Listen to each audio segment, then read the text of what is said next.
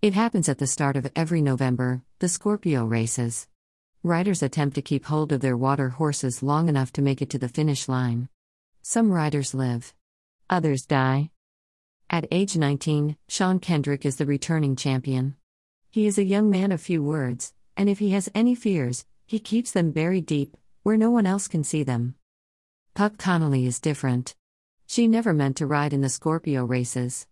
But fate hasn't given her much of a chance. So she enters the competition, the first girl ever to do so. She is in no way prepared for what is going to happen. I really enjoyed this book. At first, I wasn't sure if I would like it or not, but the concept was interesting and I enjoy Maggie Stiefvater's blog, so I thought to give it a go. The characters seemed all very realistic to me. I enjoyed that this was a unique idea and that I couldn't find very many cliche parts to it. There were some funny parts and some sad parts. Sean seemed like a good guy and I liked him. I loved him and his horse, Corr, I think his name was, and I hated the bad guys. The world was very realistic, complete with its own legends and traditions that are very similar to ancient Celtic or Irish traditions. The part with the Americans is interesting, although I was never really sure where exactly this island is. I just know that it's set somewhere in the real world. I'm also not sure what time period it's in because there's really no mention of anything real modern. I suspect it's sometime in the 20th century because it had a car in it, but beyond that, I wasn't sure. In a way, it bugged me, but in a way, it didn't because I like the modern, yet not really modern feel to it.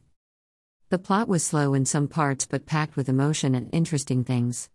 The ending was exciting and fun, and the absolute ending is my favorite. The story has this nice feel to it that isn't super intense like some books, but one that keeps you reading. I enjoyed the fantasy part to it, the water horses, and I'm happy to say that I enjoyed seeing them because this is the first book I've seen with them in it. While most people do vampires and fallen angels, Maggie Stiefvater beats them all with her water horses. Overall, I really enjoyed it. Dash. Latest posts Kitsune mythology in Inari shrines. Book review ideas and my process. A comparison of online writing websites. Book review Hello, Honeybee by Katie H. So my HS English class assignments went viral. Email address. Sign up.